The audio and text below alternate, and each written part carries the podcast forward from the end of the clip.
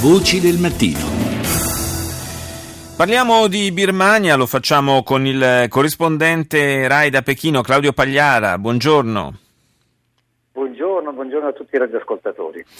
In Birmania, eh, paese, lo ricordiamo, Birmania o Myanmar, che dire si voglia, insomma, se vogliamo, dipende se vogliamo utilizzare la, eh, il nome che eh, negli ultimi anni è stato, è stato diciamo, imposto poi dal regime militare, così, così è andata. se, mm, dicevo, il paese che si sta avvicinando ormai alla scadenza elettorale importante, cruciale, eh, di inizio novembre, eh, è un paese che ha, messo, ha potuto registrare eh, diciamo un, eh, una serie di intese di pace che almeno dovrebbero chiudere un fronte di conflitto. Di che cosa si tratta? Sì, il Birmania è, praticamente soffre di guerre etniche sin dalla, dall'indipendenza, quindi ormai più di 60 anni fa, sono esplosero immediatamente ai confini di questo paese molto mosaico, multietnico, guerre che sono ovviamente nazionaliste, indipendentiste, ma anche legate a risorse molto importanti che proprio ai confini del paese si concentrano. E dunque ieri eh, c'è stato effettivamente un importante accordo eh, molto voluto dall'attuale presidente eh, Thein Sen, il presidente che ha traghettato il paese dal regime militare, da 50 anni di dittatura militare verso eh, la democrazia. E questo accordo però, e questo è il suo limite, è stato firmato solo da otto delle milizie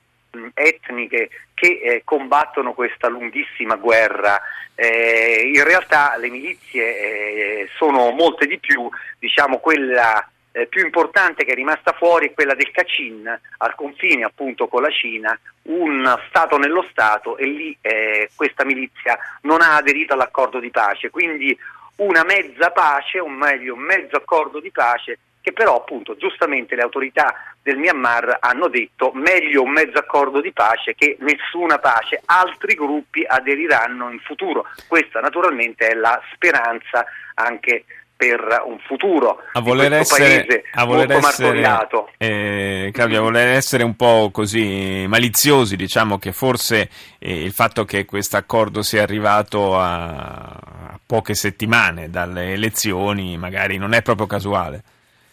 No, ma eh, questo è stato mh, mm, eh, la pacificazione del paese è stato il cavallo di battaglia del presidente Thein Sen eh, quando tre anni e mezzo fa prese il potere ed è stato eh, cavalcato questo,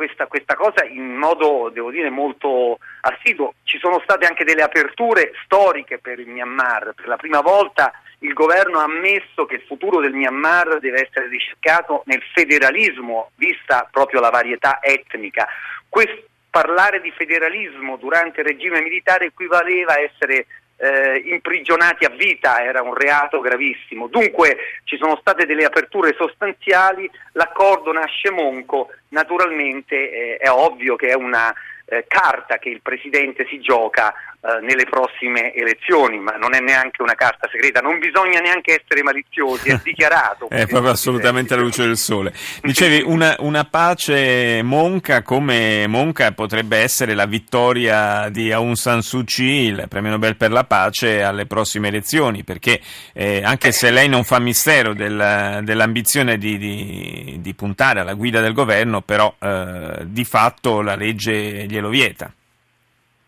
Sì, c'è un cavillo costituzionale che eh, sbarra la strada a, a, a Aung San Suu Kyi perché eh, è, è, vedova di un cittadino britannico e questo eh, appunto a norma di Costituzione la, le vieta di candidarsi alla presidenza, cosa che comunque eh, il premio Nobel per la pace ha ripetuto e fatto ancora pochi giorni fa, eh, aprendo la campagna elettorale del suo partito democratico, eh, sostenendo che in caso di vittoria eh, lei eh, intende guidare eh, il paese come eh, sarebbe anche logico immaginare. Ricordiamo per i radioascoltatori, insomma, la storia di Aung San Suu Kyi è abbastanza nota, ma durante il regime militare eh, per impedirle la strada appunto diciamo alle massime cariche è stata praticamente tenuta agli arresti domiciliari per circa vent'anni, nonostante questo è riuscita a guidare il movimento pro-democratico anche attraverso tempi molto difficili, ci sono stati